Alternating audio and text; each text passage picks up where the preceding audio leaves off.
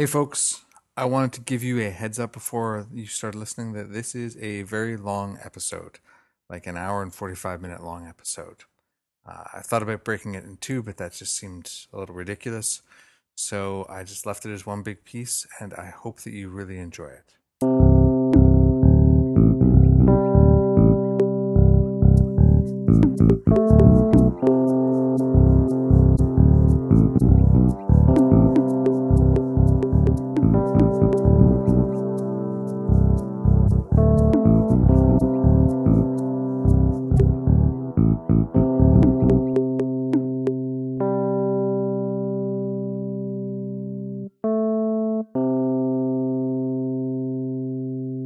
Welcome to the Hermit's Lamp podcast.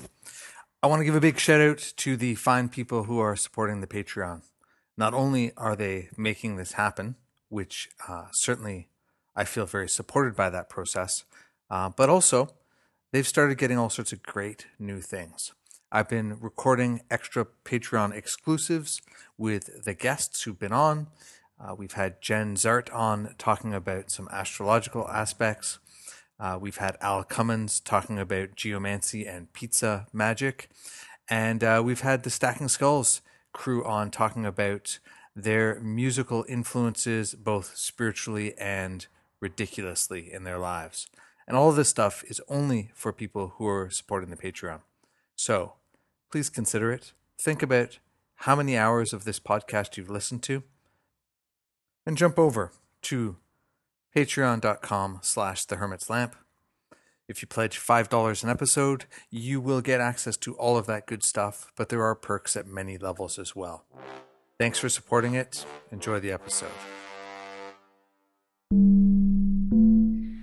Hello everybody. Um, you're hearing a different voice as the host of this week's uh, Hermit's Lamp podcast. I'm Susie Chang, friend of Andrew. And uh, Andrew has kindly invited me to come on the show in order to interview him about his new uh, deck, the Orisha Tarot, since he obviously could not interview himself. Uh, normally, at the beginning of an interview, what I would do is introduce the the guest, but um, since the guest is the host, I guess I'll just do a very cursory introduction of what I know about my friend Andrew. Um, as you know, he is the proprietor of the Hermit's Lamp, the uh, store, which is a, uh, a, a, a touchstone for all of us, all of us in the tarot community, and uh, he is the uh, voice behind the Hermit's Lamp podcast. He is um, an artist in his own right and a creator of beautiful works decks and uh, and uh, he is also a priest in the Lukumi tradition, and we'll be talking about that some more. But the reason that we're here today is to talk about the Orisha Tarot, which is coming out from Llewellyn in uh, September. What day is it? Basically today, according to Amazon. For real, fantastic. Yeah, this is this is very exciting. So um, I understand Deb decks are already shipping out, and uh, and I was also particularly interesting interested in doing this podcast because uh, we're both Llewellyn authors. I've got a book coming out from Llewellyn on tarot correspondences just next month. So, shout out to Llewellyn for supporting the work of tarot lovers everywhere. Absolutely. Yeah. So, uh, so the Orisha Tarot is officially out. Congratulations. Um, Thank you. It's been many years in the making, hasn't it? Yeah i mean it's it's always one of those things where do you where do you count that from you know? I, I, I signed my contract for it about two years ago. Mm-hmm. um, maybe a little bit less than that.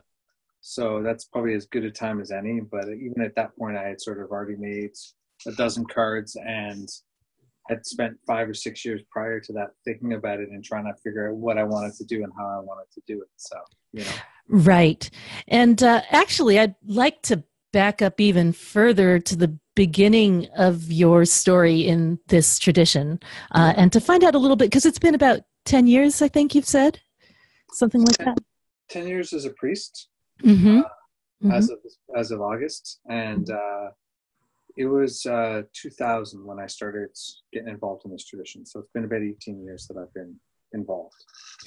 Wow. So that's really, it's been a long journey for you. And I, I was listening to your wonderful interview on our uh, with our friends at the Tarot Visions podcast, and I think you mentioned that you came into it through kind of a circle of friends who were exploring different esoteric traditions, and um, and I and I kind of wanted to know a little bit more about what drew you. You mentioned that you were you know a friend had brought in this uh, his own explorations of Lukumi, and I wanted to first of all sort of talk a tiny bit about the context of Lukumi, since not everyone will be familiar with it, and also a little bit more about your attraction to it. Now, as I understand it, Lukumi is uh, a Cuban offshoot of the greater Yoruba African traditional religion, yeah?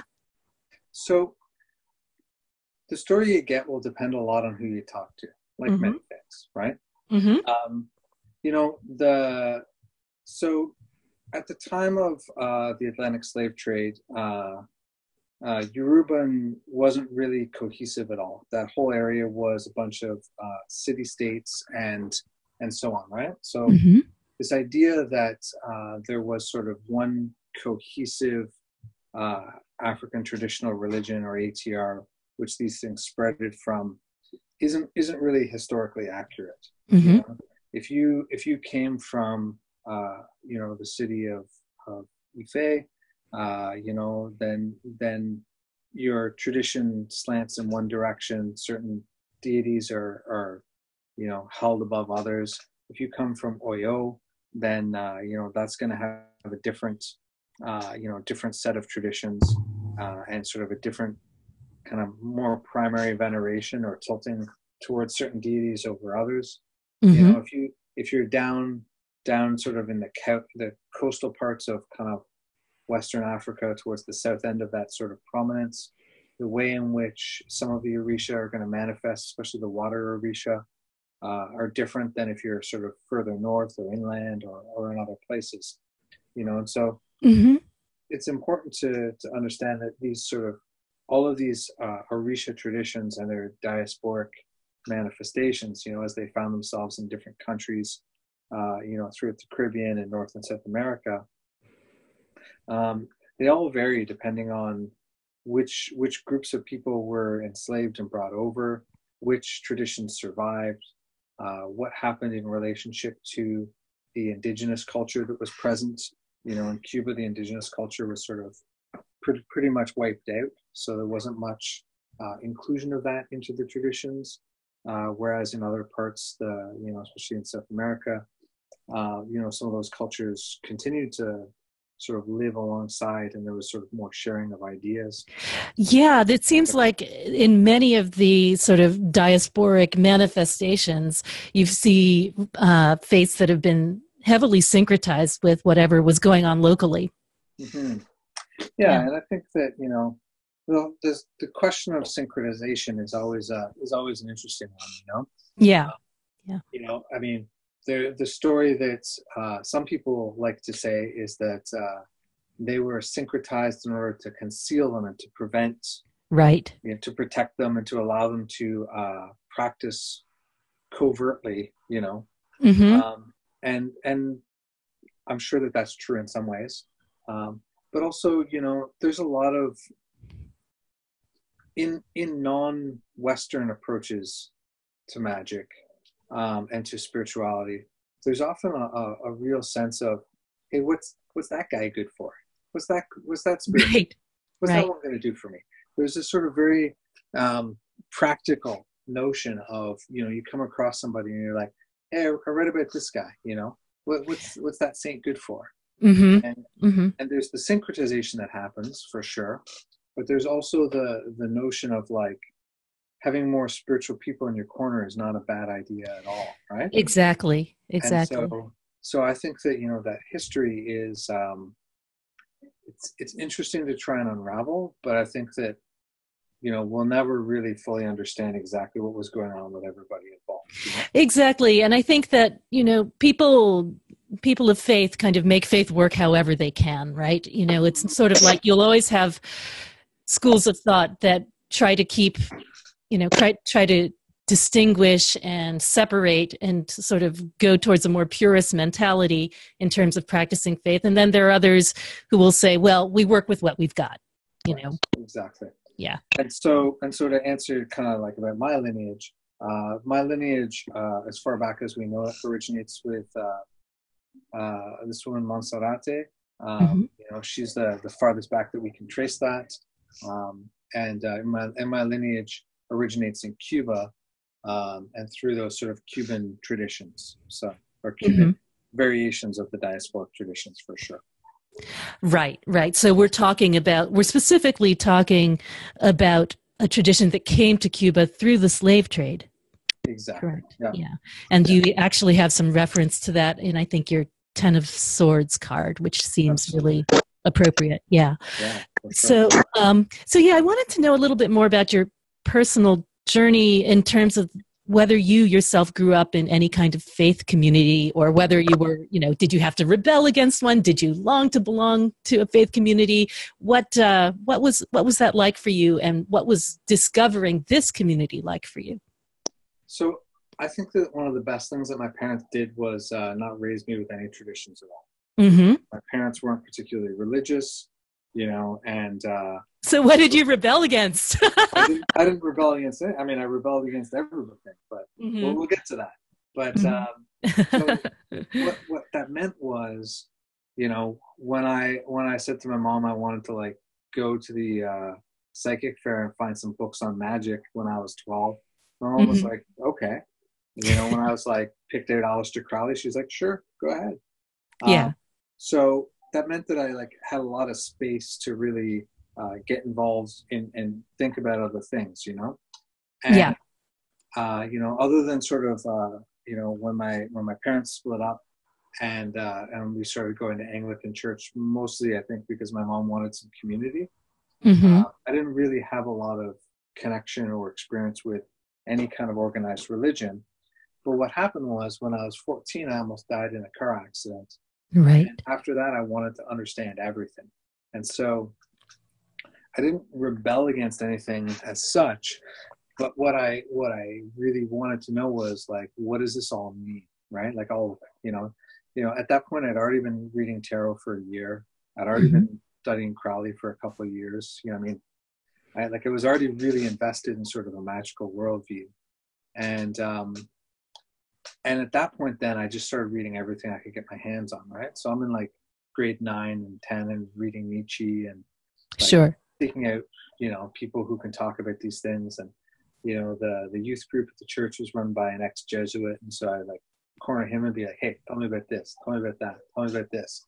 And for the most part people would indulge me and have conversations with me about it you know? Mm-hmm. was to, there another organized religion that you were drawn to before Lukumi no I mean Crowley's mm-hmm. work you know yes I, for me it was basically all about Crowley's work and you were in the OTO yeah, when I when I was in my, it wasn't until much later though. It wasn't until I was, uh, you know, well into my twenties that I actually even considered. I was like, oh, maybe the OTO exists here in Toronto. Maybe I could find people. Mm-hmm. Mostly, I just practiced independently and and pursued and tried to talk to people. Right. So, and then basically, I, I left the OTO and and the Aurum Solis, which is another initiatory group, mm-hmm. uh, and moved into into practicing Lukumi. You know yeah. yeah. That was my journey. Yeah. Yeah. So, and it's been, as you said, like an 18 year journey at this point. And um, so that's something I wanted to sort of ask you about um, in terms of doing the artwork, telling the stories, introducing the wider world to this tradition.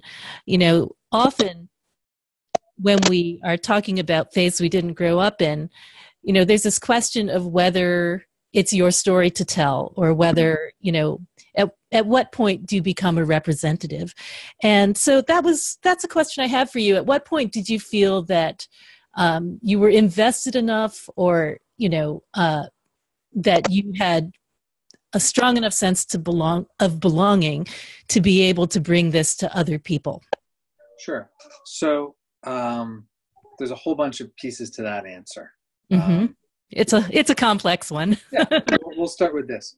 When you um, when you become a priest, right? Mm-hmm. Um, you you become initiated into into a lineage, right? Mm-hmm. So um, you know, and and when we talk about ancestors, the the word we use most of the time is Egun, right? Mm-hmm. We mean Egun right. to mean um, ancestors by blood and mm-hmm. uh, and ancestors by initiation, right? Right. And so you know, my Egun are are those uh, priests of the Orishas going back to Monserrate and, and beyond, you know, although lost to history mm-hmm. beyond that. And so part of the conversation for me is this is my lineage. This is my these are my ancestors at this point, right? And uh, mm-hmm. you know, and this is something that we take pretty seriously within the tradition, right? Initiation and lineage are really significant, right? Uh, and so that's part of the thing. Part of it is, uh, although although my parents did not practice this tradition, um, I am I am initiated into this lineage in a traditional way. Um, so so there's a difference here between blood lineage and spiritual lineage. But the word the word does not differentiate, and we don't mm-hmm. differentiate, mm-hmm. right? Mm-hmm. So if you uh, if you we could we could you could get a reading and your your tr- traditional reading and your reading could come in a good way or a bad way depending on what's what's going on with you um, from from the Egun, right? From the right, right.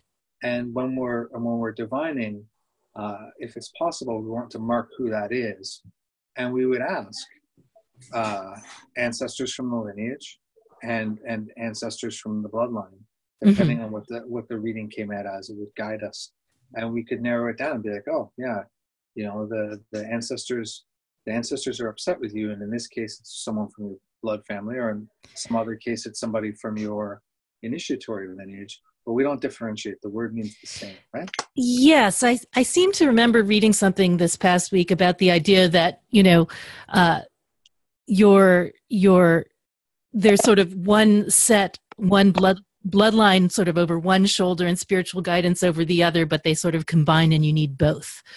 Um, and I guess I I guess you know, speaking about the outlook and cosmology of the faith, would it be fair to say that, you know, you, you come into this religion, but the religion itself, you know, proceeds from the assumption that everybody, no matter where you come from, no matter who your parents or grandparents, et cetera, were, you know, has has a relationship or a potential relationship they haven't yet realized with the Orisha.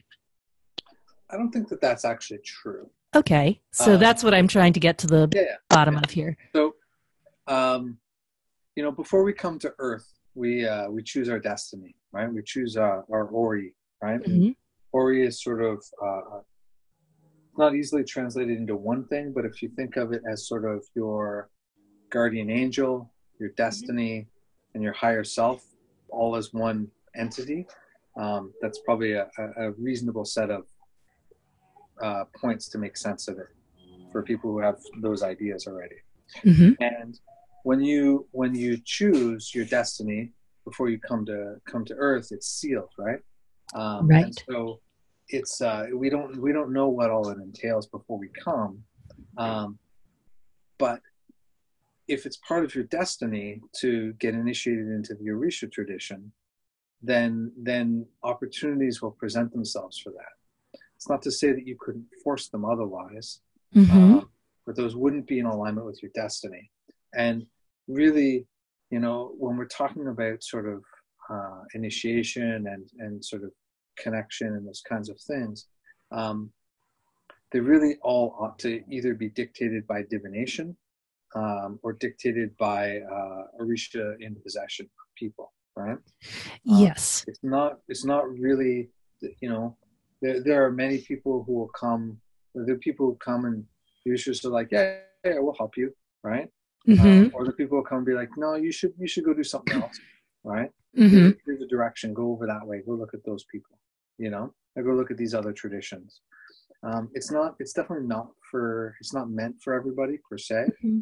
and um, it's not. It's not closed in you know in any particular way. Although certain certain houses and certain you know um, lineages might might be more closed to outsiders than others based mm-hmm. on a mm-hmm. whole bunch of different factors but um, it's much more so that uh, you know if it's part of your destiny the opportunity will arise uh, if it's not then you know you might run into it but they might say you know no you're good good at that other thing Right, right. Well, this is interesting to me because I've noticed that there seem to be a lot of people who are clearly didn't grow up within the culture who have become drawn to this mm-hmm. religion or some form of it, some form of the faith, and, you know, taking it on.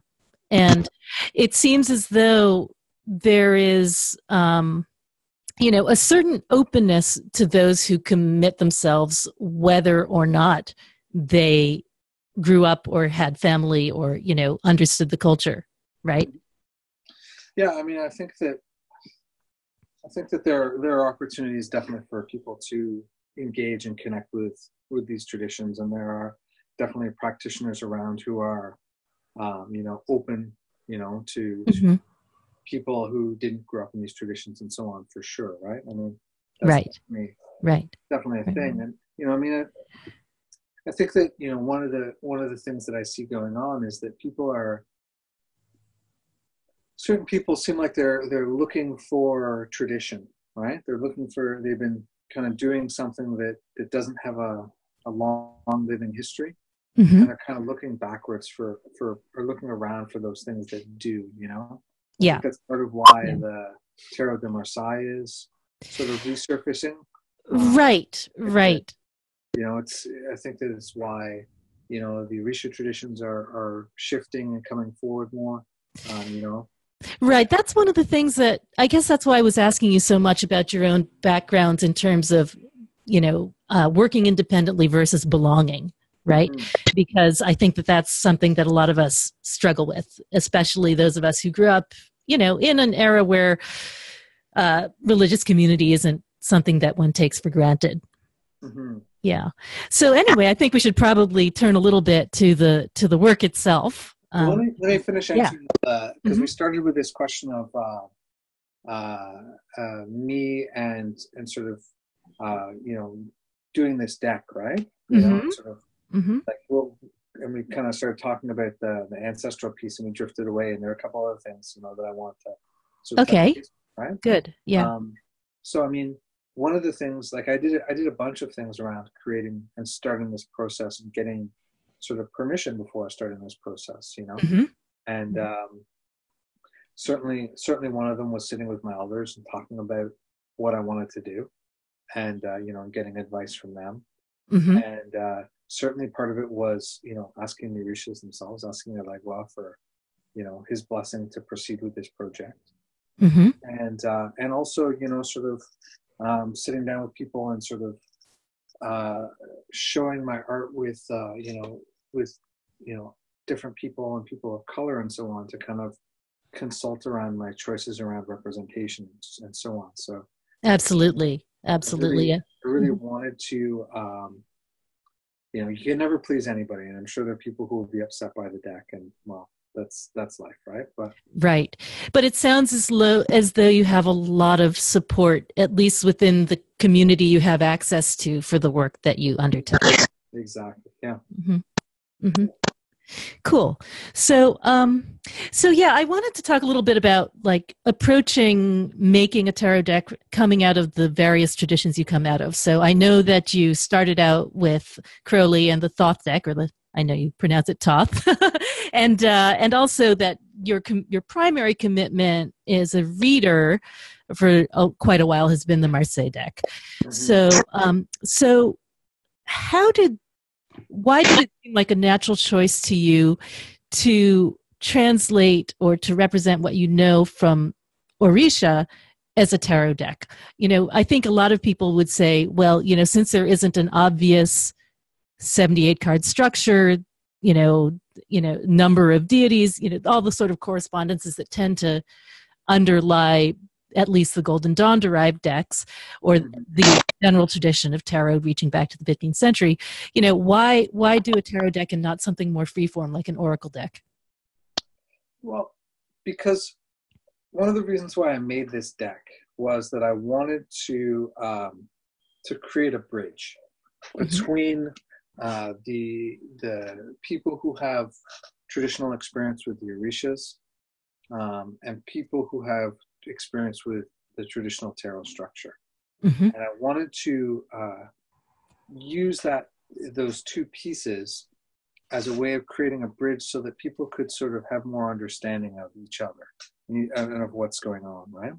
And, yeah, yeah. And so I really, you know, I mean, I've, I've got nothing against Oracle decks. I, I, mean, I released one earlier in the year, mm-hmm. but um, in, th- in trying to think about something as large and expansive as the Orisha traditions, um, it really having a clear structure like the tarot structure mm-hmm. allowed me to um, frame and set the conversation in a way that um, that allowed me to to finish it because otherwise. right? right. It's otherwise, how do you know when it's done? yeah. Right. I mean, we we divine with you know upwards of 256 different signs. Right. Each of those signs is is as complicated or as a trump card or as sophisticated as a trump card. Right. And, and then there's you know depending on who you ask um, you know i mean a bunch of primary orishas and and maybe you know even like hundreds if you start getting into different paths and roads. And it just mm-hmm. it just expands infinitely in every direction right? So Mm-hmm. I'm curious whether there's much crossover between the two communities uh, that you've noticed. I mean, tarot and Orisha. Sure, lots of people. I mean, I know lots mm-hmm. of people who are initiated. You know, I mean, mm-hmm. that that sort of um, syncretic piece, that like, hey, what can I do with this? You know, mm-hmm. that continues to be a prominent part of a lot of Orisha practitioners' lives, right? Some yeah. This more purely you know, like just just the Lukumi Orisha stuff.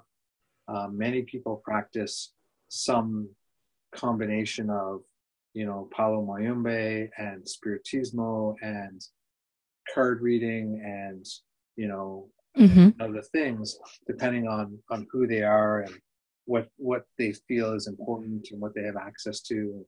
You know, so there's not there's not a lot of like sort of hard rules. Yeah. Uh, about the Orisha tradition is certainly not the tradition I practice. Um, right.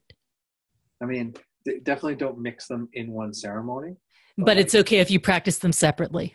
If you go to if you go to church on Sunday and you you know and then you tend your ancestral Boveda and then you have some Orisha and you go between them and depending on what you feel and need, you, it depends on where you go it's a really common experience for a lot of people. So yeah, yeah, I'm glad you addressed that because that's something I was really curious about. You know, you don't dilute your practice by sort of mixing a bit of everything. On the other hand, you're one person, and you know, if you're drawn to different practices, then perhaps you're drawn to different practices for different needs. Sure. And yeah. if the Orishas yeah. don't want you doing that, they'll tell you. right. Reading, they'll be like, "Stop it." That. that's not cool yeah. yeah. So, um, so a little bit about sort of what people can expect when they're approaching the cards. Now, it's not like there's a particular Orisha per card. There's Orisha in some representations in some cards. Uh, some cards have concepts from Lukumi. Some cards have uh, one of the Odu on them. So, sort of like, how did how did you approach how you wanted to impart all of this information structurally into the deck? Mm-hmm. So I really I wanted to try and avoid what I had seen done in other decks mm-hmm. uh, in the past. Not because it's it's wrong per se, but because I feel like it doesn't give the conversation enough meat. Right. Mm-hmm. So, you know, a lot of decks would say, "Well, Shango is the king, and therefore he's the emperor, and so when I draw the emperor, I'm going to draw Shango." Right. Right. right. And that's fair. You know, I mean, Shango Shango is the emperor, right? He's, he's the king of the Orishas. Um, mm-hmm. But but there's a lot more to it than that, right? What does that mean, and what does in what way does kingship or, or power in that way show up in a variety of different contexts, and what are the different conversations that we could have, right? Exactly. And, and so when I was sort of working with the, the trump cards, I wanted to sort of embody the ideas that I see being behind, uh, you know, behind the cards themselves, spiritual authority, earthly authority, you know, uh, fortune and chance, you know, like different things. I wanted to, um, I wanted to sort of embody those bigger ideas and try and avoid kind of just a straight this this symbol equals this symbol here. Yeah, I call that the matchy match. right? Yeah, exactly. Yeah, yeah, yeah. When I was looking at the number cards, you know, which for me often represent sort of more the the the what and the how of life, right? I wanted mm-hmm. to kind of focus more on uh, stories, you know, and sort of those those things that tend to be more about, uh, you know, particular patakis or stories or ideas uh, mm-hmm. from the lives of the Orishas and, and the lives of their practitioners and where that kind of overlaps and integrates with with those numbered cards. And then when I got to the court cards, um, I wanted to I wanted to really kind of explore the way in which the court cards can be sort of seen to line up with roles people might play in the community, right? Right. So when we're looking at those, we see, you know, the one of them, you know, the Aleyo, the new person who's who's just coming to this tradition, and who's beginning to learn, and they're there making an offering to, you know, the butcher, who is a very skilled and important part of the ceremonies and the community, to the elders who run the ceremonies, and the singers and the drummers and the artists and all of those things. So I I kind of went through and sifted those ideas into where I felt they aligned with the court cards best. Mm-hmm. so the court cards then become uh, really uh, positions or, or, or, roles one might find oneself in, in religion. And, you know, over time, just like, you know, with the traditional idea of report cards, over time we might move between them. Or we yeah. might be, you know, we might play this role in this community and that role in another community, um, and so on. So, Right, right. And I think that underscores what I think sometimes we forget about court cards, which is that we can be any of them and we are any and all of them at different times. Mm-hmm. Yeah. So um, about that, the, a word you brought up just just before, uh, which I think is pretty important for us to discuss, the word pataki, um, the story. So can you tell us a little bit about how that uh, how, how that is contextualized within the faith. And also, uh, we should mention that that is the name of the book that goes with the deck, Patakis of the Orisha Tarot. Yeah. So, um, Patakis are the, the stories of the Orishas and their practitioners that are meant to be uh, instructive, right? Mm-hmm. The word uh, parable, uh, you know, mm-hmm. as a way to to maybe you know give a different word for it in English, and right.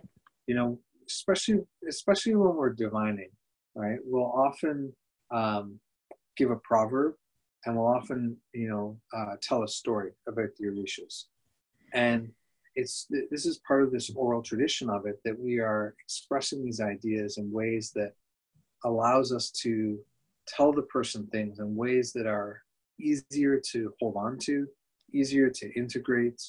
They, they give us some some meat rather than just saying, "Hey, don't do this thing, mm-hmm. might also say. We might also tell the story of one of when one of the Orishas did that thing and what happened to them. yes, like, yes. Oh yeah, yeah. Okay, I see that. I shouldn't. I shouldn't do that thing because because this is going to happen. Right? Be a problem. There's something about these stories that's so human and relatable, right? You mm-hmm. know, I mean, is it is it not the case that the Orisha themselves were at one time human or before they became more than human? Well, that's a it's a contested, mm-hmm. somewhat contested point of view. Um, many many Orisha are what's known as uh, Irumale. Um, they uh, they came from heaven, right? They they originated mm-hmm. purely from spirit. Mm-hmm. Uh, there are Orishas who are considered uh, deified ancestors, uh, Shango being one of them. Um, you know, um, Oduduwa being another one.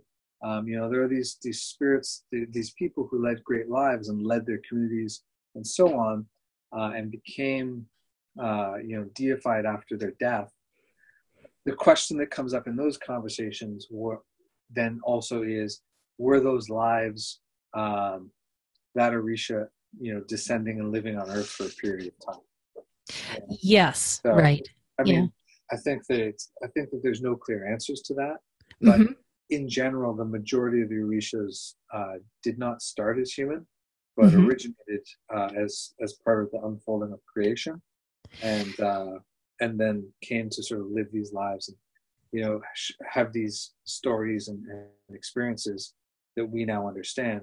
And also, you know, when we're talking about some of these stories, uh, I think that we also need to understand that some of them, and and there's no real easy historical way to say which ones are not, um, but a, a, good chunk of them were probably stories about priests of those spirits.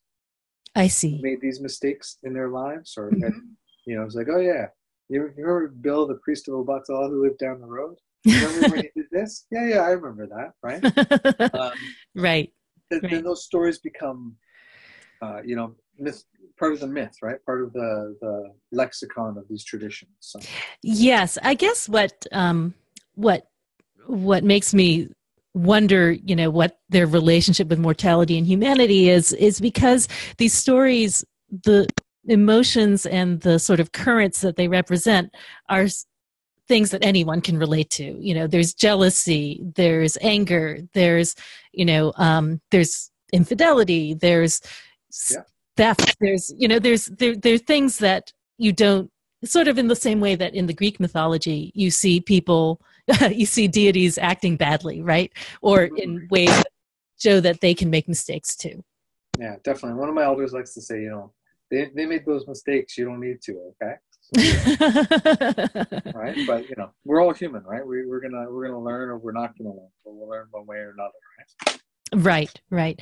So, uh, a little bit more about deck structure. Um, so, first of all, I, I noticed immediately that there were some sort of uh, ways in which your experience with tarot informed the deck. Uh, first of all, there's definitely a little bit of a Thoth sensibility in that, for example, your strength and justice are ordered in the way that the Thoth deck and the Marseille deck do, rather than the Rider Waite Smith. Uh, I noticed that you have uh, ordered it wands, cups, swords, discs, uh, fire, water, air, earth, which is a very hermetic thing. Um, and I, uh, and the very fact that you call them discs is also you know uh, comes out of the Thoth tradition. But uh, but I also wanted to know um, a little bit, for example, of I can sort of understand um, where the uh, structure for the uh, for the for the majors comes from but i what i wanted to know a little bit more is about the pips because you know your primary reading background comes from as far as the you know assigning meaning to the pips i guess would be based in Thoth originally. I wondered if there was sort of more relationship you know would would someone who comes from a rider waite smith tradition instantly recognize or from a golden dawn tradition instantly recognize the concepts in each of these minor cards well, I mean, I think so. Maybe. Yeah. I can tell you that I certainly did. I mean, I, here's here's my hope about this deck. You know, mm-hmm. so I mean, obviously, I started I started with the Thoth deck, and I read with that deck for many you know for many years exclusively. Mm-hmm. Uh, but I also read a ton of books on tarot, right? Mm-hmm. During that time, and had a lot of conversations, especially once I started branching out into the communities more and you know i mean i've i've read lots of books on the waite smith tradition and you know i mean you know all that sort of and a bunch of that older stuff you know um, mm-hmm. hermetic or otherwise so when i was when i was creating this deck there are you know people who are reading the book you'll come to some spots and you'll be you'll you know you'll hit a few cards where it's like you know in the marseille tradition people often think of this card this way and I'll give a little bit of context, and then when you go and read it, it'll make a ton of sense. Yeah. And that's really mostly because I could have, you know, I could have written 10 times as much about these cards as I did. Um, but Llewellyn said, you can only make a book. right, and, right. Um, and I, and I really endeavored to sort of kind of hold what I see as kind of the middle of the road on these meetings, right? You right. Know, I didn't, the numbering the numbering is the numbering. And to me ultimately the numbering uh, this might be blasphemy from a hermetic point of view but to me the numbering of the trump cards is really largely irrelevant. I think it's arbitrary. Yeah. It's a it's a it's a yeah. historical precedent that so what you know? although so, although although andrew i mean i think it's important that you made elegua the fool. I think you know for sure. yeah as the as the the orisha who comes first right? For sure. Yeah yeah. Mm-hmm. But you know like choosing choosing justice to be this number or that number i'm like eh, right I never, I, I almost never even look at the numbers when I read cards because I just mm-hmm. cards, right? Um, right, right. So you know, this deck is really meant to be, uh, you know, a kind of relatively even uh, representation of, of tarot as it exists today, right? Um, so yeah, yeah. It's not none of it's slanted too much one way or another. There's no like, well, you you need to know that Crowley called this card the Aeon. You need to know that the, the goddess Nuit means this. And you, it's, it's right. not like that at all, right? Yeah, I mean, my my my sensation as I was getting to know the deck was really that, you know, it was about the stories and which story fit which card best. Yeah, it's one of the things that I actually really, um, I wouldn't have, I wouldn't have guessed that I would have felt this was so important, but the feedback that I've gotten from uh, the people who've gotten their books already or gotten their copies already or who I shared advanced copies with and stuff, is um, including some non-tarot people who just are reading it because they really like me. Um, is that the feedback I keep getting is that the is that the material is really accessible, and to me that is uh, that's like a really important thing. You know, I, I didn't yes. want to make this difficult. I I avoided using uh, as much jargon or like you know lukumi words or other things as possible I really, you know, I didn't I didn't get into hermetic philosophy particularly anywhere. Like there there are all these branches and wings of my my own personal experiences and practice that I I just brought them all down to the dining hall and was like, all right, let's all let's all have lunch together and talk about stuff in a general way. you know, it's hard to make that happen. So right. Well, I think that you know. Um, I think it's really important for anyone coming to this deck to get to know the book, to read the book, really read the book because it's, you know, 350 pages. It's real. It's got every single page not only has the story that's associated with the card, but also sort of breaks down the symbols that you included in the card, uh, what its divinatory meaning might be, and sort of what the advice might be that goes with it. And I found that incredibly helpful in terms of like,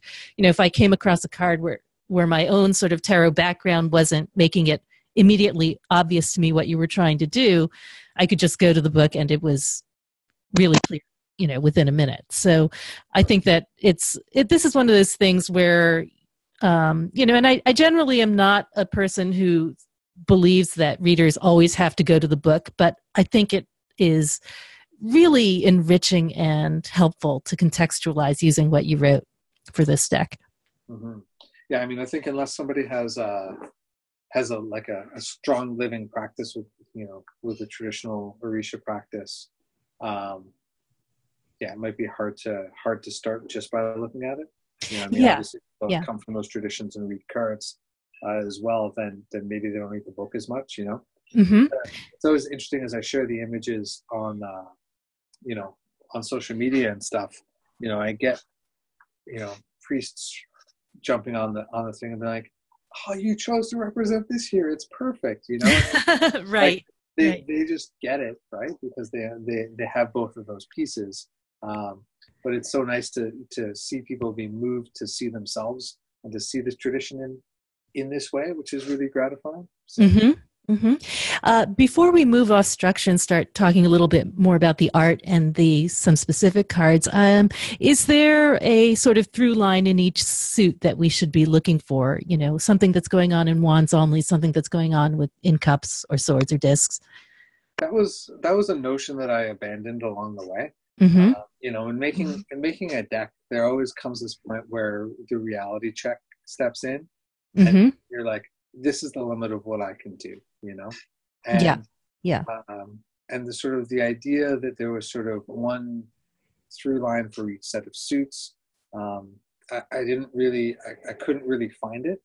Mm-hmm. and um, you know there are a couple other ideas about levels of detail and symbolic representation that i just realized i'd be spending another five years like hand drawing beaded beaded things on i'm like that can't happen right and if i mean there are certainly color and number correspondences you could have worked with but it by forcing it into you know the existing tarot structure or in, into hermetic structure i think you would have been doing something that was not necessarily conducive to the most rich uh, environment of reading these cards. Exactly. You know what I mean?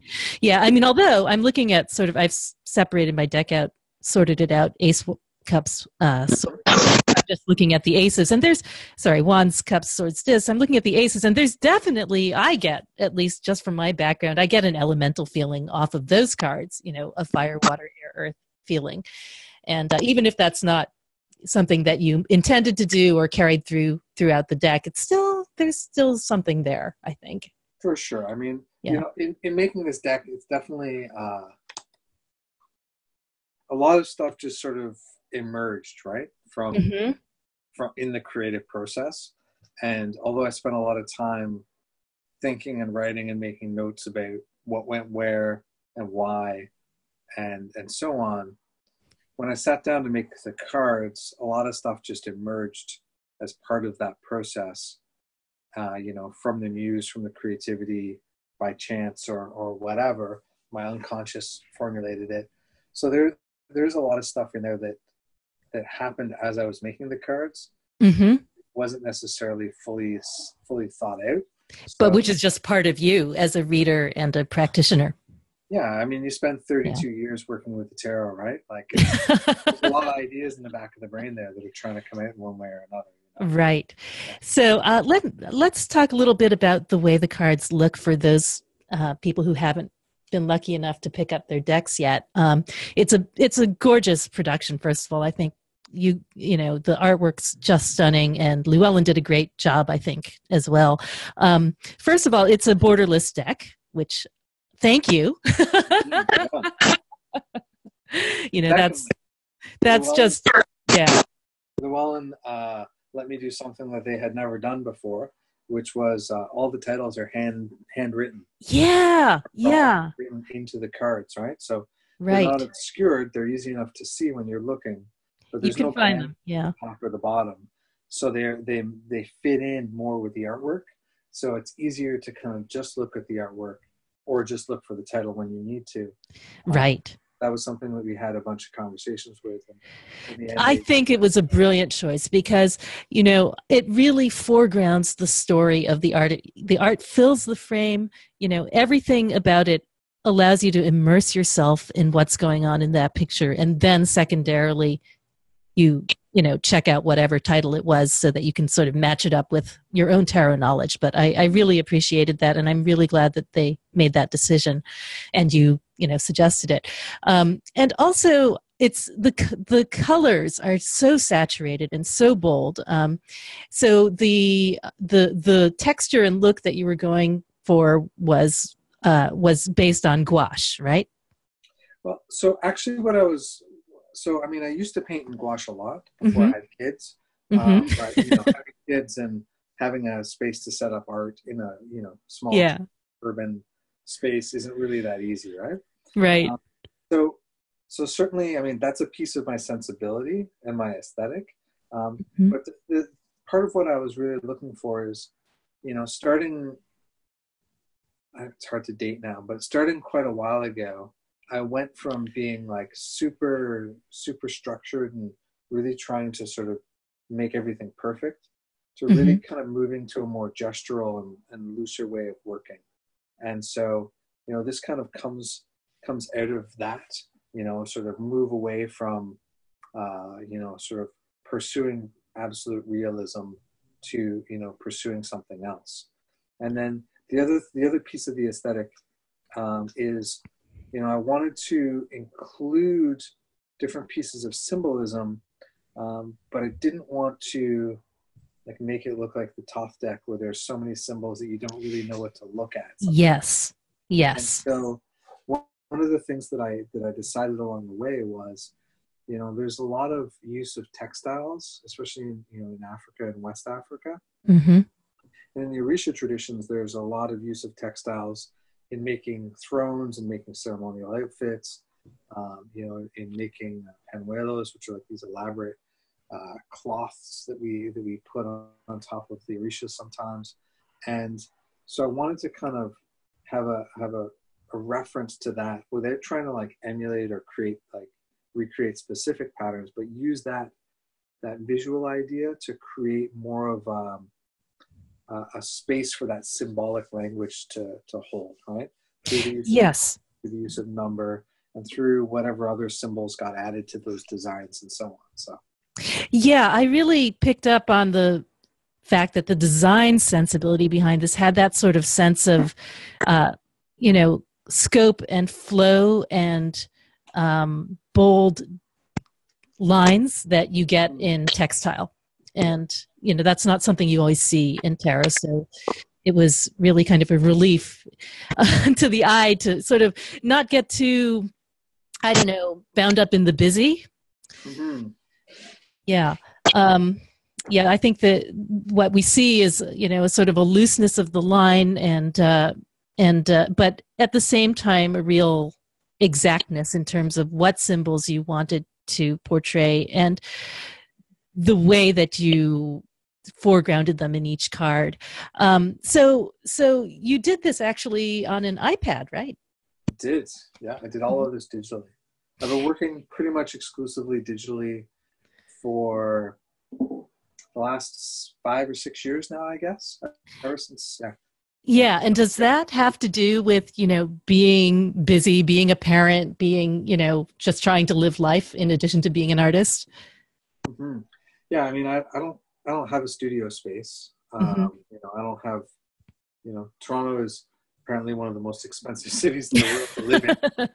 Um, thanks for that, whoever's responsible for that. but, um, but space is certainly at a premium, and you know, the only space where I maybe could do more studio type work is at the shop. And I just spend lots of time at the shop seeing clients and doing other stuff. I don't really want to be at work, even if it's sort of as a creative outlet. Right. And, you know, the iPads, uh, it's always with me. And, you know, when I was making this deck, I would just be like, oh, I've got an hour, time to work on one of the cards a bit, you know? Yeah. do some writing or, you know, whatever. It's just, it's always at hand. It's super portable. And uh, right. especially I, I got a, an iPad Pro, like one of the big ones, and uh, and the Apple Pencil, which sort of finally I was able to make happen through the mm-hmm. process. And you know, it's uh, it's the best thing ever. Like it's just yeah. Um, and if you get interrupted, you know, you can just save it and then pick it up later. Yeah. You know, and, and I'm sure, like, kind of from a production point of view too. You know, I mean, uh, you can work in layers, like in Photoshop. Yeah. It's a real treat. So all the backgrounds are their own layers, and all the symbols are Oh, that's great. Um, yeah. You know, like the line work symbols and stuff. So mm-hmm. if I make a mistake or if I want to change something, I change my mind later. Right. Um, right. Plus, it gives you more freedom. I mean, it's like if you're doing doing a background, you don't want to just like stop to make room for the foreground, right? Right. Yeah. Yeah. And also, you know, I mean, I just sent all the photoshops to Llewellyn, and mm-hmm. uh, you know, they they asked me if they could uh, take some of them apart and use pieces for making the box and other stuff, which they did, which is fantastic. I'm so delighted with it. You know, it just it allows for a for a variety of options in a way that uh, traditional mediums just just don't. You know. Yeah, I'm. I was really excited to realize that you did this in a digital format like that, just because I didn't know that you could create art like this in that way and have it come out looking so good. You know. Um, and the other thing is that I just I thought it was really funny that just practically speaking, that it made so much sense for you. This is one of my sort of uh, hobby horses the idea of just how difficult it is to be both a parent and a practitioner. You know, I mean, just to live your life and try to do this work is a constant struggle. Like, you know, you're in the middle of a banishing ritual and some kid is like coming through saying, Mom, I missed the bus. you know, yeah. it's like, it's every day, you know, trying to make that work is, um, I think tricky for a lot of us. Mm-hmm. So yeah. I'm I'm glad you found a way to way to make this happen. Me too. um, okay, so I'd love to, if you feel like it, I'd love to talk a little bit about specific cards. Um, if you could just give me a second, I have to plug uh, my my laptop's going to run out of charge. I'd have to plug it in real quick. Yeah. Um, just be right there.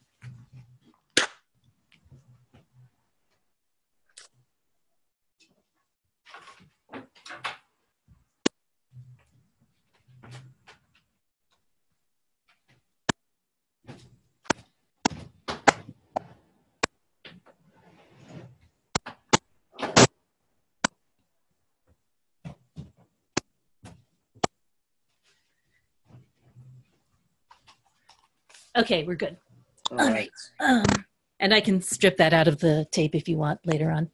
Okay. Um, so let's talk about a couple majors. I, I wanted to return to the Fool card because uh, I think that's super important, um, where you have Elegua, uh, who is, I guess, you know, I don't want to make the mistake of trying to do too much equivalency here, but he is uh, the, the, the one who makes communication possible, as I understand it.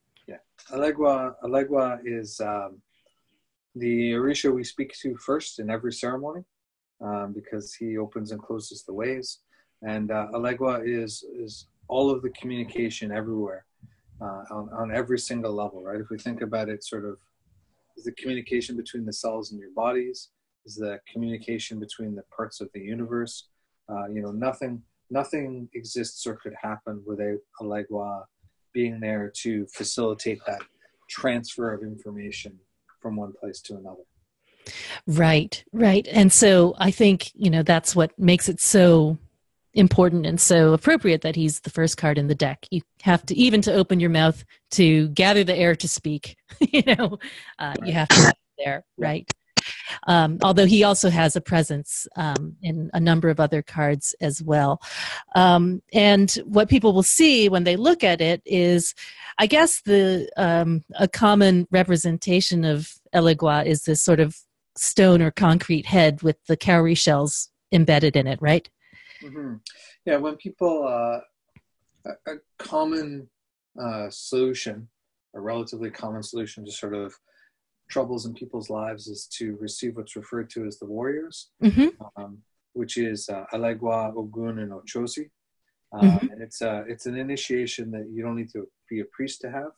Um, you know, it can be anybody can receive this if it's marked and required and you know they, they come into your life to help you uh, fight your problems and overcome your obstacles and so on and what there there's there's actually you know you people are really accustomed to seeing these sort of uh, cement heads with the cowrie shells but you know uh, traditionally depending on your lineage um, the, the the, they would mark the path of Elegua, and there are many different ways in which an Elegua might be made but I chose to make the one that people understand and see the most because I wanted it to be somewhat familiar to people for sure. Right, and this is actually a symbol that ordinary people might have in their homes, right?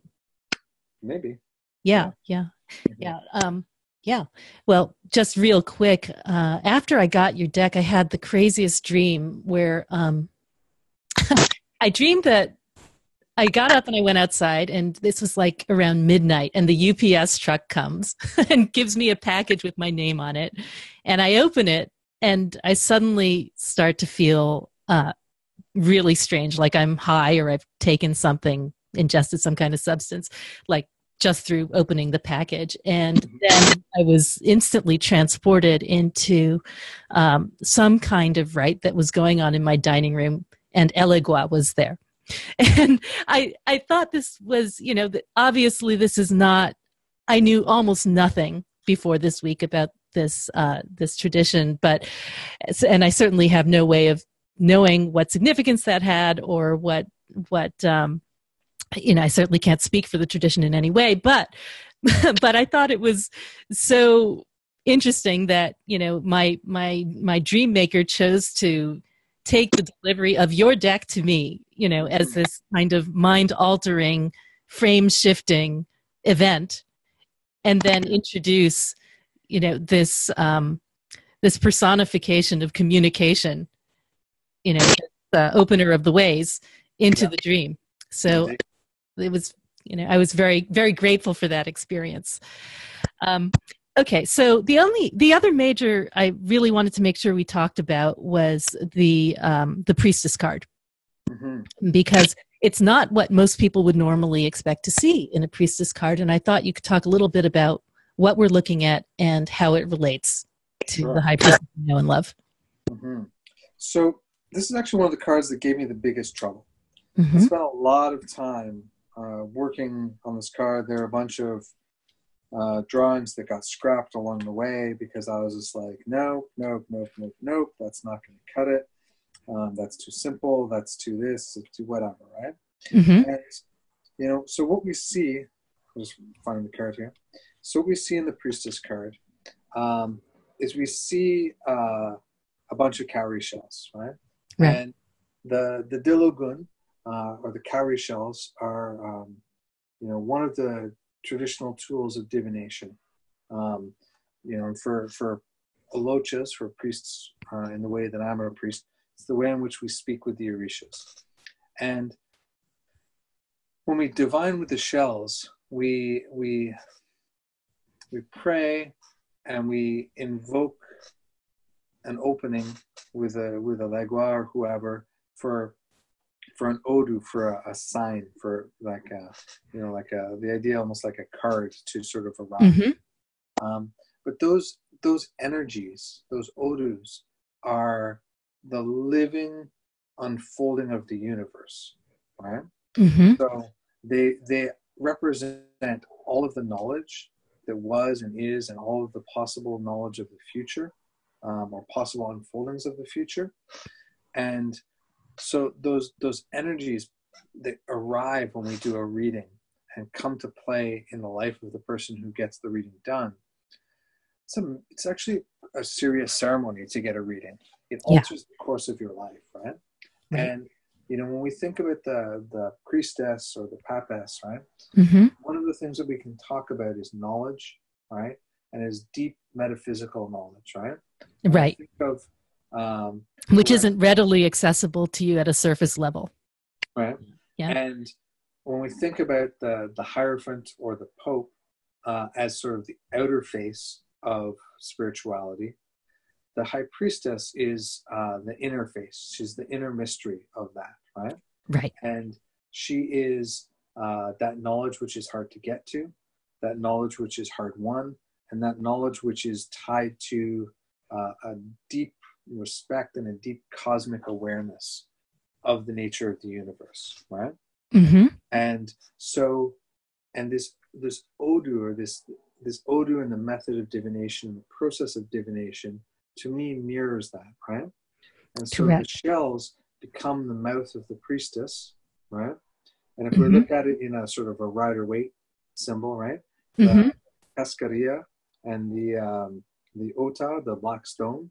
Yes. They mirror. Uh, we use those in, in, in, the divination process, but they mirror those two columns. The Boaz and Jachin. Right? Yeah. Mm-hmm. The, the the positive and negative vibrations that are in that sort of duality. And those are a kind of uh, are they a yes no kind of stand-in? Yeah, we use them and other things to to ask specific questions within within the reading. We each have there, there's about a half dozen Ibo that all have uh, ritual significance, and we use them in different ways depending on the nature of the question we're asking. Mm-hmm. Uh, and then the other thing that's going on in this card is uh, usually people draw divine on a, a, straw mat or a tray uh, yeah. with cowrie shells. Uh, some people use a wooden tray, maybe, but more often than not, a straw mat. So I wanted to create this idea of the straw mat, but then this idea that sort of below it is a sort of cosmic opening, right? It's a connection to everything. Yeah. So this is actually probably one of the most abstracted cards in the whole deck. Mm-hmm. it doesn't sort of show an Orisha or a thing that's sort of immediately easily connectable.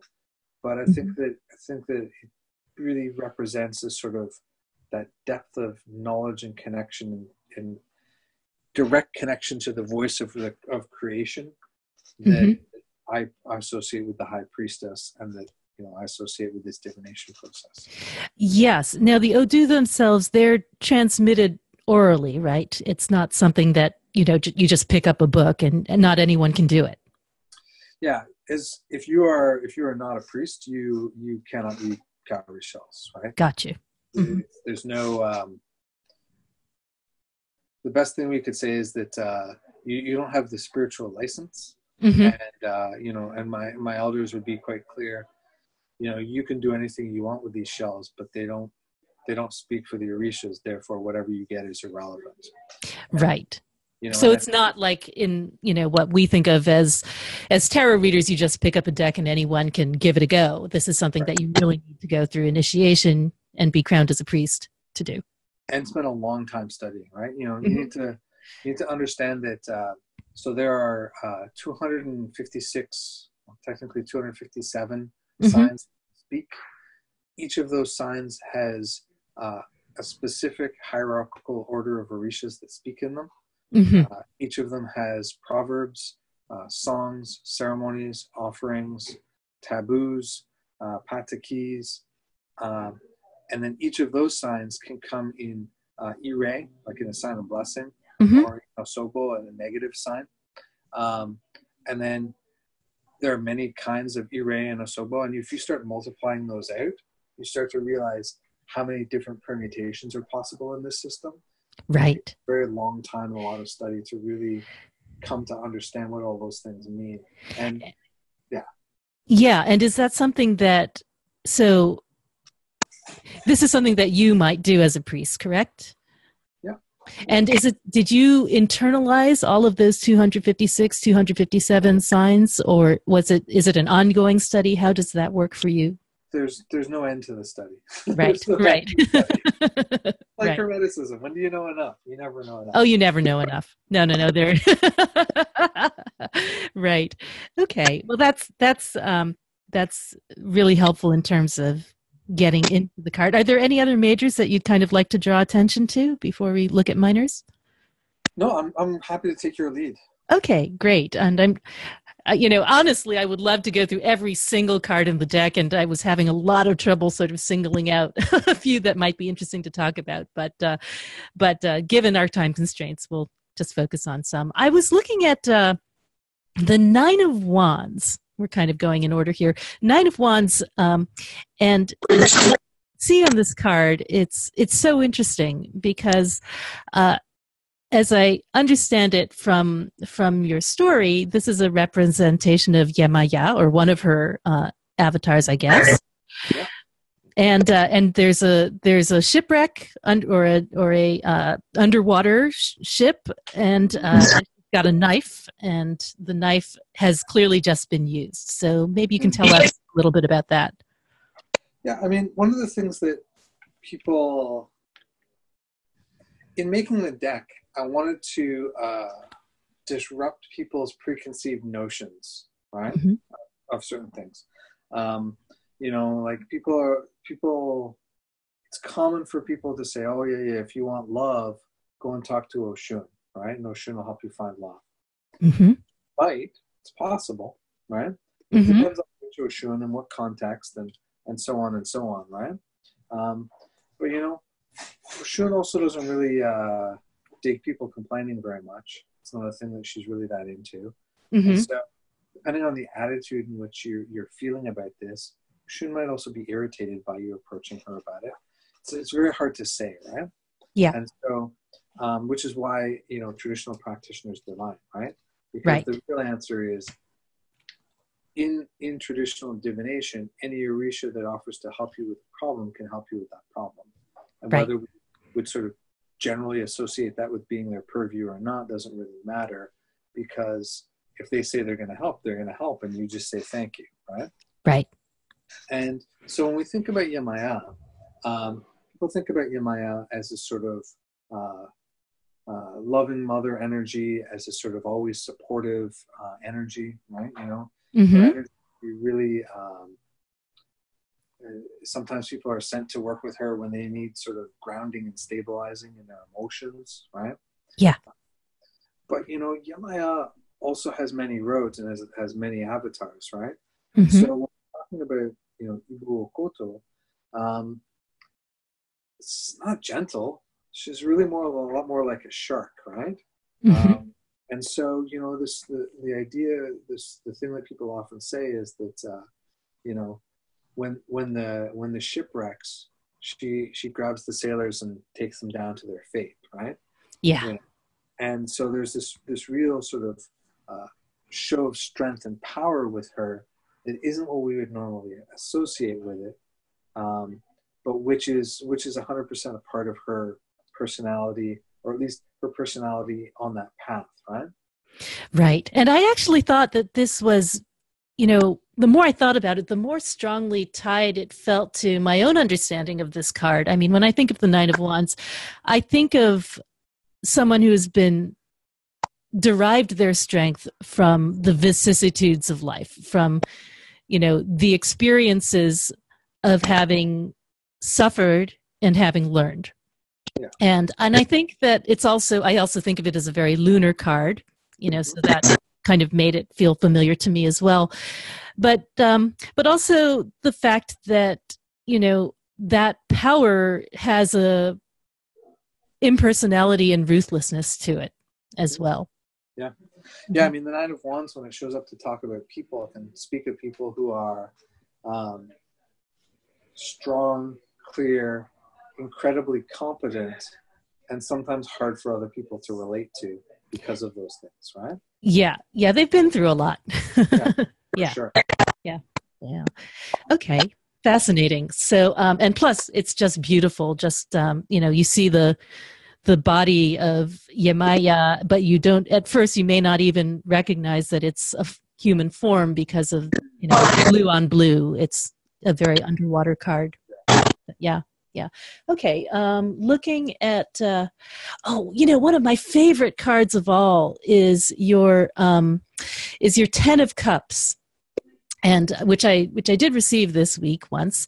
Uh, and I, what I love about it is um, is the story that goes along with it. So maybe you could talk about that a little bit. Sure. So when we were talking um, earlier in the podcast about uh, picking your Ori or picking your destiny, right?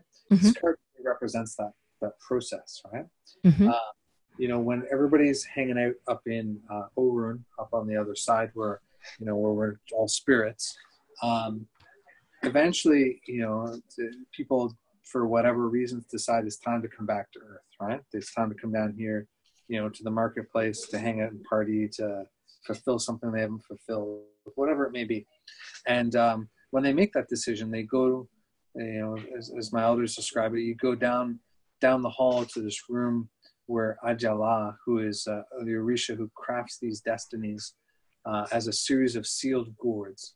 Um, And that's the picture that we see on the on the card. We see Ajala with the gourds. uh, yeah, I mean, I think of it more as a person choosing their destiny. Oh, okay, I see. yeah, than- All right, the Orisha Mhm. themselves. But uh, yeah, but maybe I don't. could be right. Ajala is, is, at least as far as I know, I have never come across any personifications of them.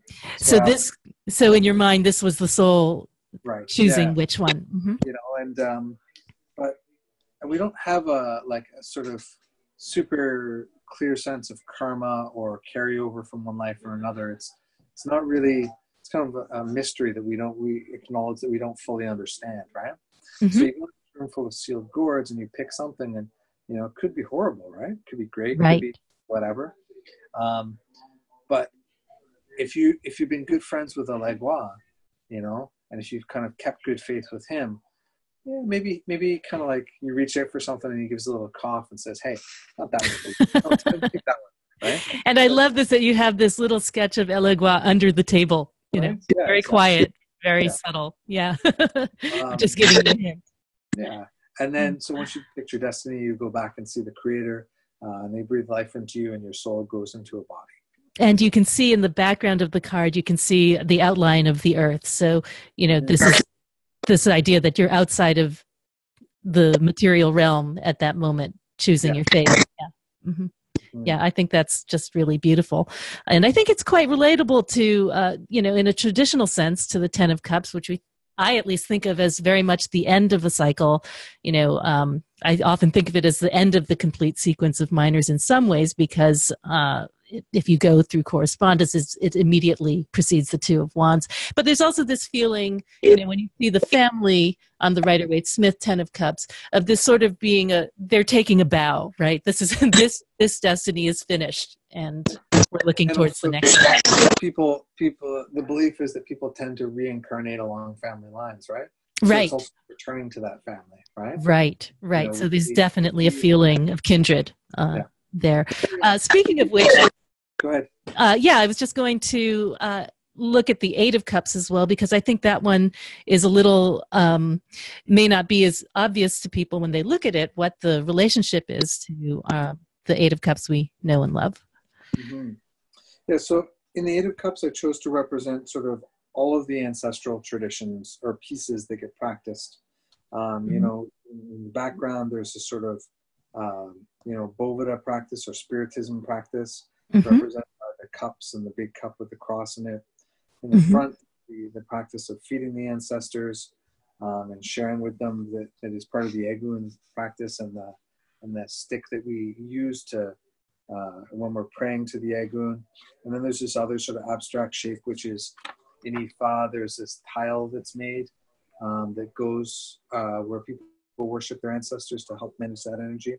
Mm-hmm. You know, the Eight of Cups is, you know, it's a card where, um, you know, can deal with loss and deal with lack of direction, deal with being stuck. And one of the places that we point people often, especially for people beginning to find their way in these traditions, is to go and sort out their stuff with their egun, right? Go mm. sort out their stuff with their ancestors, to, to start taking care of those spirits and start building a relationship with that. Because one of the things is if we don't have a good foundation with those ancestors, um, they can block everything else that we're doing. Uh, even the orishas, you know, there can be times where the egun won't allow anything to happen because they, they need something or they want something or they right. don't want something. And so, you know, this is a card where we sort of um, run into that energy that can sort of, that can lead to opening the roads, but often isn't where people want to go or want to start with because, you know, lots of people, well, lots of people have issues with their ancestors, right? Right. Ancestors, so yeah. Yeah, and I thought it was interesting. So the the the sort of central element in the card is is a tree, and the tree you know, made me think of the family tree, the connections with those who came before and those who will come after you. Uh, before the tree is the offering, um, and so you know, to me, now that you explain it, I can see the relationship with what I know of as the Eight of Cups. The idea that you know, at in your darkest moments, where do you turn? Mm-hmm. You know, right. Yeah, and what what um, what drives you from that moment? What brought you to that moment, and what brings you out of it? And you know, I think that that card even though we normally see it as a person turning away and walking away from something or walking towards something, it's ambiguous. I think that there's a real sense of passing between realms, you know. Absolutely. Yeah and I think that that makes a lot of sense as far as this um, the symbolic representations that you have in the card go. Yeah. Okay. Um, so swords. Oh, you know, I think that uh, I was talking with a friend about your three of swords because i thought it was such a powerful story and of course the three of swords is a card that I think it's really important for people to get to know and face better because in, you know, for example, in Rider Waite Smith, you have those three swords piercing a heart and it's such a, you know, viscerally striking image that sometimes people almost don't want to engage with it in any mm-hmm. kind of detail. So. I think it's really helpful that there's not just a sorrowful story attached to it in your deck, but one that you know has complexity that has nuance that has uh, sort of human psychology that you can dig into. So um, the the card itself um, is rather than rather than showing three swords, uh, we have instead the figure in the front who is Ochosi. Uh, and then Ochosi the hunter, and then you see the figure in the background. And would you tell a little bit of that story? Sure. So Ochosi is uh, Ochosi is a hunter, and Ochosi is known for being uh, just. Mm-hmm. Um, and Ochosi is like the letter of the law, no exceptions, no mercy kind of justice, right? So if people, you know, need justice and they go to Ochosi, you 100% better be in the right because uh, Ochosi will, you know, let the blame fall where it needs to fall. And if that's partly on you, you know be, be aware of that before you approach it right? Right. And there are several concepts of justice uh, within the tradition as well which i think you mentioned on your justice card right? For sure right? Mm-hmm. Um, so you know one day uh, Olofin, uh, one of the aspects of the creator uh, asked Ochosi to go and catch this bird. And uh, being a masterful hunter Ochosi went and did that uh, and brought it home and, and, left it in a little cage before he was going to take it down. And uh, his mother Yemaya came out and seen the bird, assumed it was for dinner, and uh, you know killed it, plucked it, and started cooking it. And then when Ochosi came home, uh, he saw that the bird was gone, and he, he was angry because it had been so hard to get his hands on. Right, it was rare and hard to find in the forest. Mm-hmm. Um, and so he, you know, obviously wanted to please the creator, so he went out and uh, uh, pursued another one and caught it and brought it. And Olofin was so pleased that he said he would grant him whatever whatever wish he had. And Ochosi uh, said that he wanted to uh, have his arrow be cursed such that whoever had stolen this bird would be struck down by it wherever they were. So Olofin agreed, and uh, Ochosi fired his arrow, you know, over the forest, and of course it struck down and killed his mother. uh, and you know, of course, the Orishas are Orishas and not people, so she later gets brought back to life and so on. Um, but you know, it's that lesson on our nature and the way in which our nature and our insistence on certain things can cause us tremendous unforeseen suffering. You know, and I think that that Three of Swords is a card where, um, not that inflexibility is the only cause of suffering, but it's certainly a common cause of suffering because the actual point that or the, the issue of that caused the suffering is usually over at the point where I see the Three of Swords, right? Right. Usually right. done. And it's how we feel about it and what we do about it. Do we double down on it? Do we commit to it? Do we wallow in it? Do we live afraid forever? You know, it's it's all of those kinds of questions and energies.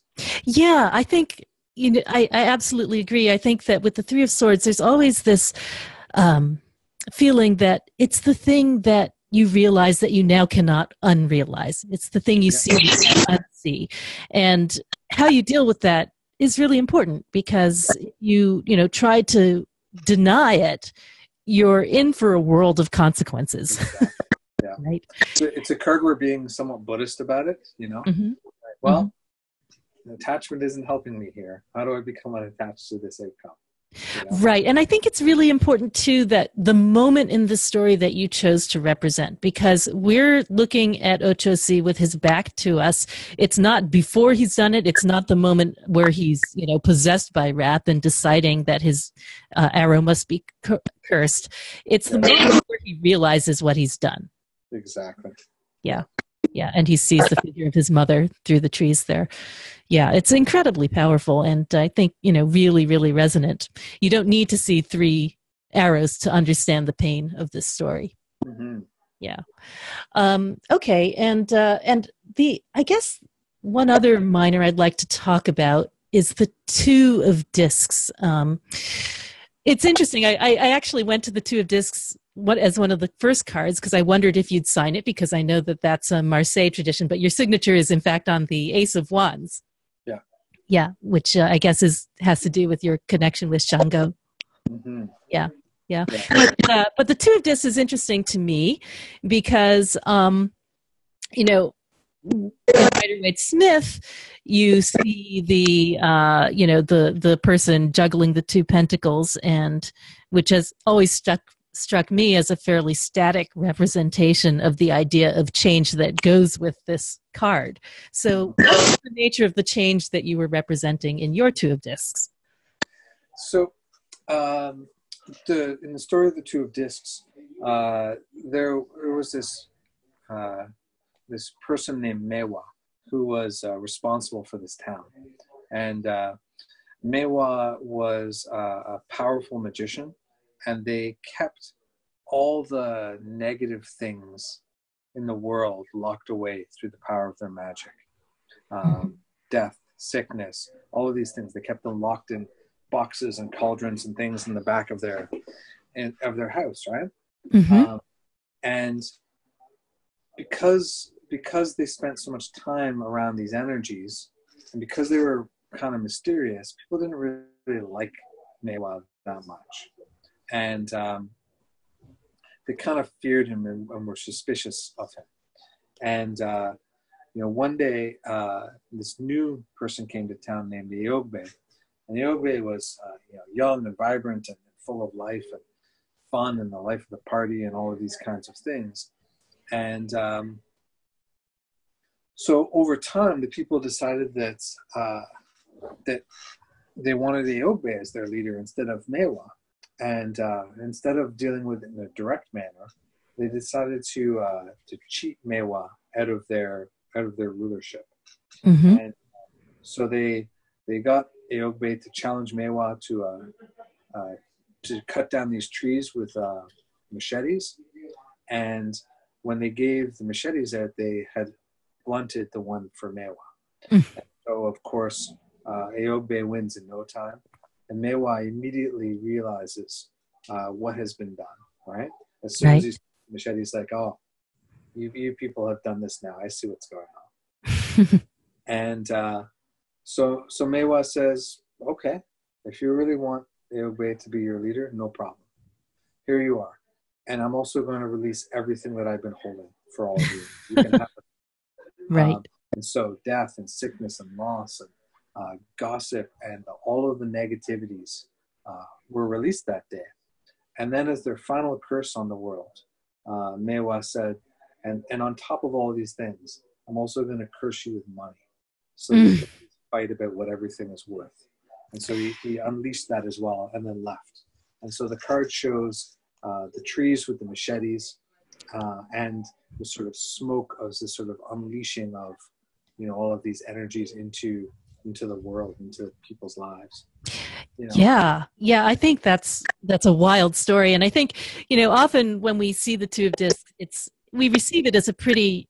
Um, it's often visually represented as a pretty positive card, but I think as people, we often are very fearful of change. You know, change itself is not something that most of us advocate for. Really, you know, we don't really want to live in interesting times, and uh, and I also think that. Uh, the idea to that this story contains about the invention of money seems so appropriate for the two of discs. Um, Well, you know, I think of the I think of the two of discs as being um, you know I often associate it with being like a ship riding the waves on the sea, right? right, It's Right. dynamic and there's movement and it might be calm one day and, and wavy another.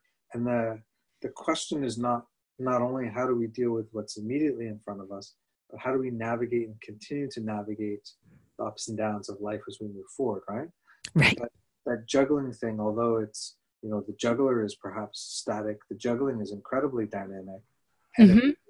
being tossed up and down in the air, how do we roll with that and, and manage our capacity to roll with that, so that we can get ahead in life and and weather those storms, you know, and, and overcome those things.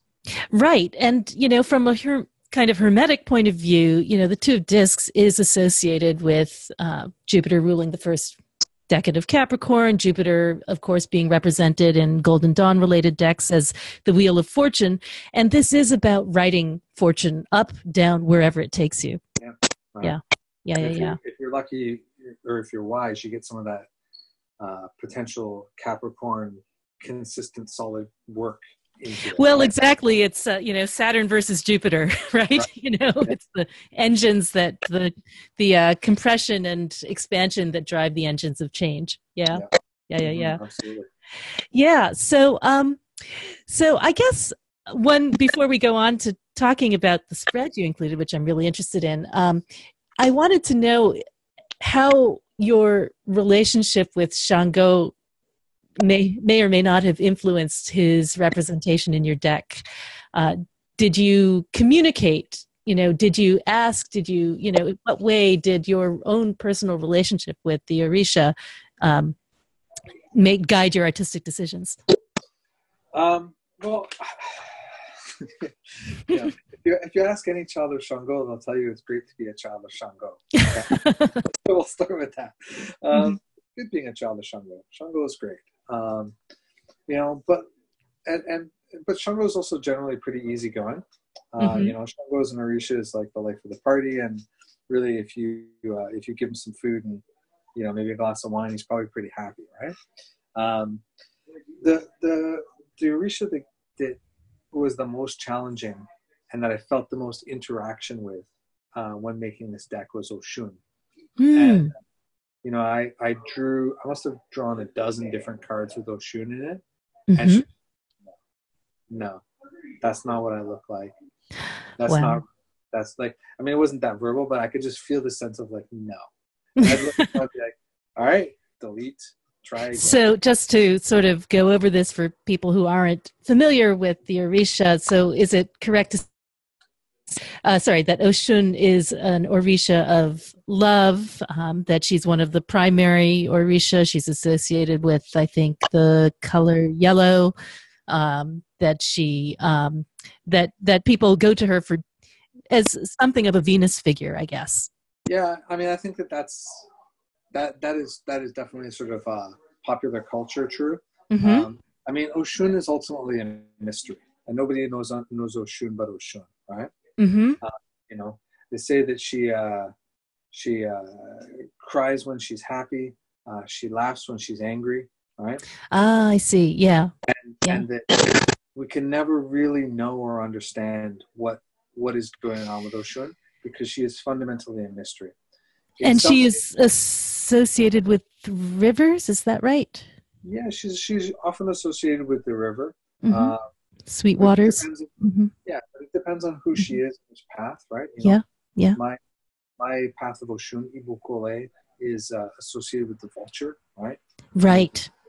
Um, and, and other things. There, they, there are many different permutations. You know, my my elder um, uh, Willie Ramos has a great book on the paths of Oshun, which you can get online in places like that. Mm-hmm. And, um, mm-hmm. and uh, it talks all about the different paths of Oshuns and what they're like and so on and it's it's tremendously eye opening because you know love love is one piece of it, but it's definitely mm-hmm. not her primary attribute. You know, gotcha. And, yeah. You know, between between her and her and Shango, they both represent different aspects of the, the joy of being alive. Um, yeah.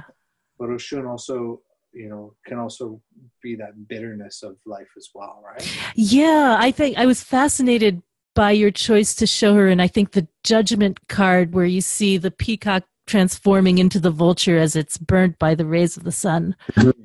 Yeah, yeah, yeah. So, so you were saying that she was the one who you struggled with the most to depict.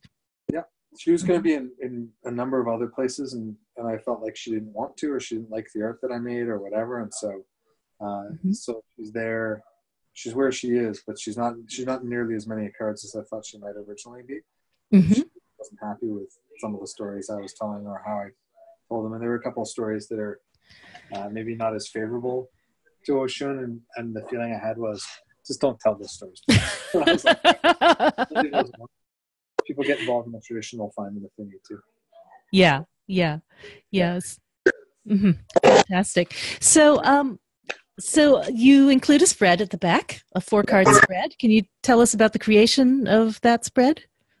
Yeah, I mean, I love making up spreads, right? I do a lot mm-hmm. of creative spreads, and um, you know, I really wanted to sort of um, try and create a spread that gave people an understanding of some of the know, almost like philosophical considerations of the dynamics of living a life in relationship to advice from the Orishas, right? Mm-hmm. Mm-hmm. Um, you know, or living a life based on some of these philosophies and so on, right? Mm-hmm. So the four cards are, you know, there's Ire, right? There's the blessings, right? Mm-hmm. Um, so good is going to come from going down this road, whatever question you're asking. Uh, Osogbo, negativity. What are the obstacles that are going on here, right? Uh, Ashe, which is, you know, it's the energy of the universe, and it's really, it really kind of talks about in this context um, what are the what are the what are the things that you've got going for you? What's on your side right? What's actually going to like show up and help you here? Um, and then the fourth one is free will right? Because you know we can get all the good advice and have all the spirits behind us we want and still not do anything right? Exactly. Exactly. you know? And then and then the, the idea is once you've um, uh, once you put all these down if you uh, you then um, uh, you know, total them up and do a little math and reduce it down to a trump card and put that in the middle as sort of the outcome of what. Ah, okay. So you did some numerology you're including in there. Mm-hmm. Right. You know, mm-hmm. and so you just add those up, and then that gives you an idea of what the outcome is, right? Yeah. Yeah. The idea is that you know all of these cards have uh, have a story with each other, right?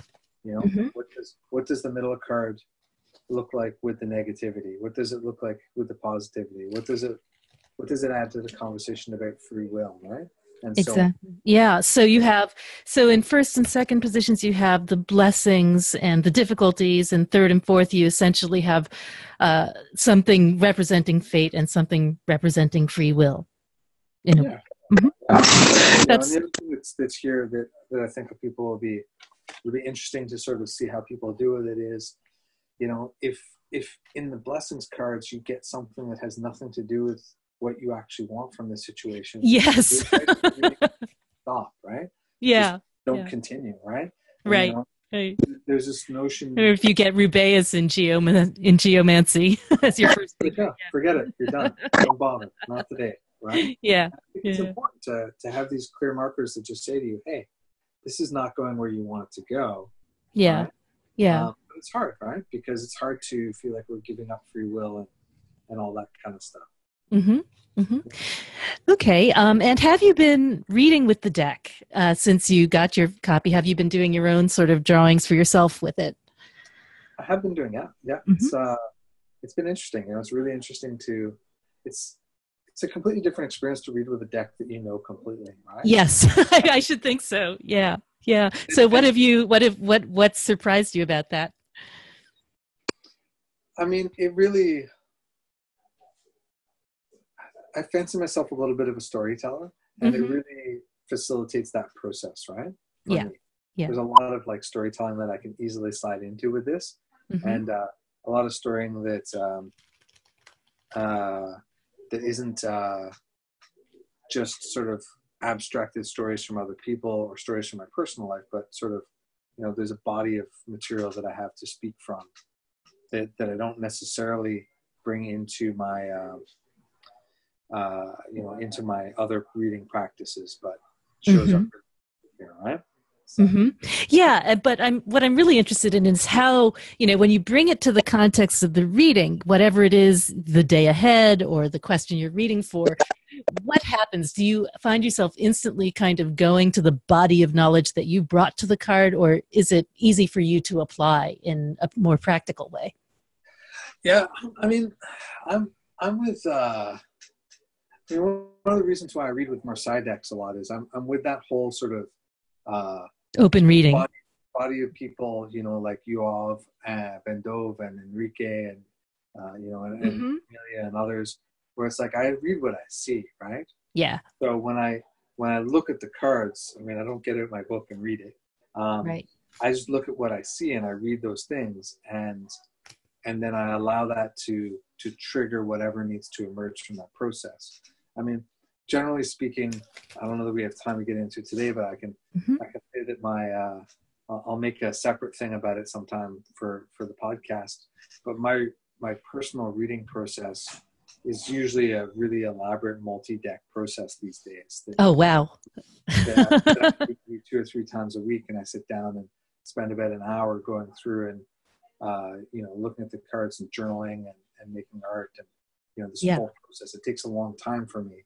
Yeah. Um, because I'm allowing the cards to really just dictate that and show me where it's going. So Right. I'll share that somewhere else when when- Yeah, yeah. I mean, I was going to say, since you know you mentioned this elaborate reading, and we're actually almost out of time. I was wondering if you'd like to do either I do or you do a one card reading to sort of finish things off. Sure. Do you want And- to do? Uh, do you want me to read, or do you want to Yeah. read yourself? Oh, I want you to reading. You want me to read? Okay. All right. So, um, okay. Do you have something that you would like to ask? Uh, I mean, I guess, I guess uh, let's let's ask about the deck. How the how the launch of the deck is going to go. Okay. All right. Let's ask it. Okay, so I'm shuffling now because uh, I had to. I had things really uh, sorted out into theirs. It was all ordered in sequence, so I know I have to shuffle a bunch of times to get that sorted out. Okay, and by the way, um, I really love I love the backs too. They're they're really striking red, black, and white de- uh, backs. And the only problem is that I can I, I now know from the red uh, from the wear patterns whether it's going to come out reversed or upright. There you go. Well, that's what you get for paying too much attention. So, Curse of the Virgo, I'm telling you. Okay, all right. So I'm uh, just uh, laying them out now. And then, so the question was uh, how is the launch of the deck going to go? Or maybe, maybe we should say what you need to know about it. Sure. Okay. Um, all right. Okay, this is the card that wants to come out. so, Andrew, I got the Five of Cups. Five of Cups. so um so this is the story i think that you mentioned about this is a this is a story of um a love triangle as i mm-hmm. understand it um and the idea that uh that that the Orisha you depicted in this card, whose name I can't recall off the top of my head, uh, was trying to look for ways to um, to make her lover more attracted to her, and was giving some some poor advice. So, um, so I guess you know when we look at Five of Cups, it's it's tempting to get pretty negative about it, and I I think that's not necessarily something you have to do. But I think that perhaps one thing we might say in terms of like the launching of your deck that you know that a couple of things number one you're going to have to let go in some sense the reception of the deck right because it's no longer yours in some sense once it's out there also known as don't read the comments. exactly, exactly. It is. It belongs to the world now as well as you. Yeah. Right, and uh, and that can be you know cause for mourning in its own way because you no longer control the reception or the interpretation. And mm-hmm. uh, and and it and, and it may in some ways feel like a loss. For sure. You know but i think the truth of any five of cups is that that loss is you know is although it may cause pain to you it's also a gift to someone else you know it transforms um when you give up trans the sacrifice you make transforms into something else and that it's important to let that do its work in the world for sure yeah yeah You're like, Susie, why didn't you pick the star? pick something better. Pick something. we release it into the world and we see what happens. Yeah. Um, yeah. We release it into the world and rep- re- recognize the limits, right? Mm-hmm. I mean, I, I, think that, you know, the Five of Cups, that one of the downfalls is, uh, you know, what Crowley would have called the lust of results, right? Exactly, like exactly. Overreaching and grabbing after things. It's like, That's right. Does not matter, need not be. Yeah yeah uh, yeah yeah i mean i've i've published a bunch of times myself and you know it never it never goes out it never turns out exactly the way you anticipate or hope you know for sure yeah yeah, i'm looking forward to seeing where where it all ends up so well, I think you know I have to say this this has been a really fantastic deck to work with in the week that I've been working with it. The uh, getting to know a little bit about the tradition has been an honor and a delight, and uh, and I really thank you for putting this out there in the world. Well, and thank you for uh, making time to uh, both spend time with the deck in advance of doing this interview and for doing the interview today.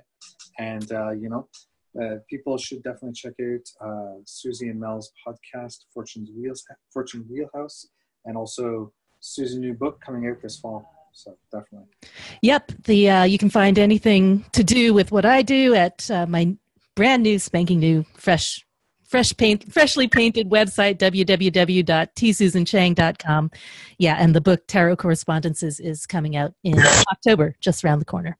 Perfect. And the Orisha deck is. Through for sale through Llewellyn, probably through your local store, uh, definitely through Amazon, and uh, I've got them uh, currently pre-sale, but they're arriving this week, so they should start shipping this week. Uh, yeah, pre-orders are going out, aren't they? I'm yeah, I'm just waiting for the for the final shipment to arrive next week. So fantastic, fantastic. Right. Thanks, Susie. Thanks, Andrew. Appreciate it. So, my friends, I hope that you enjoyed that episode. Uh, I hope that if you have grabbed a copy of the deck, you are enjoying it. It is 100% out uh, as of the time of this posting. I've got them at the shop. You can order them from me. Uh, you can also get them from Amazon and, uh, as we said, wherever good books are sold. Uh, if you are sharing stuff about it on social media, please feel free to tag me. I would love to see what you're up to with it and to hear your thoughts. I am at the Hermit's Lamp pretty much everywhere. All right. We'll be back soon with another episode. Thank you, as always, for listening.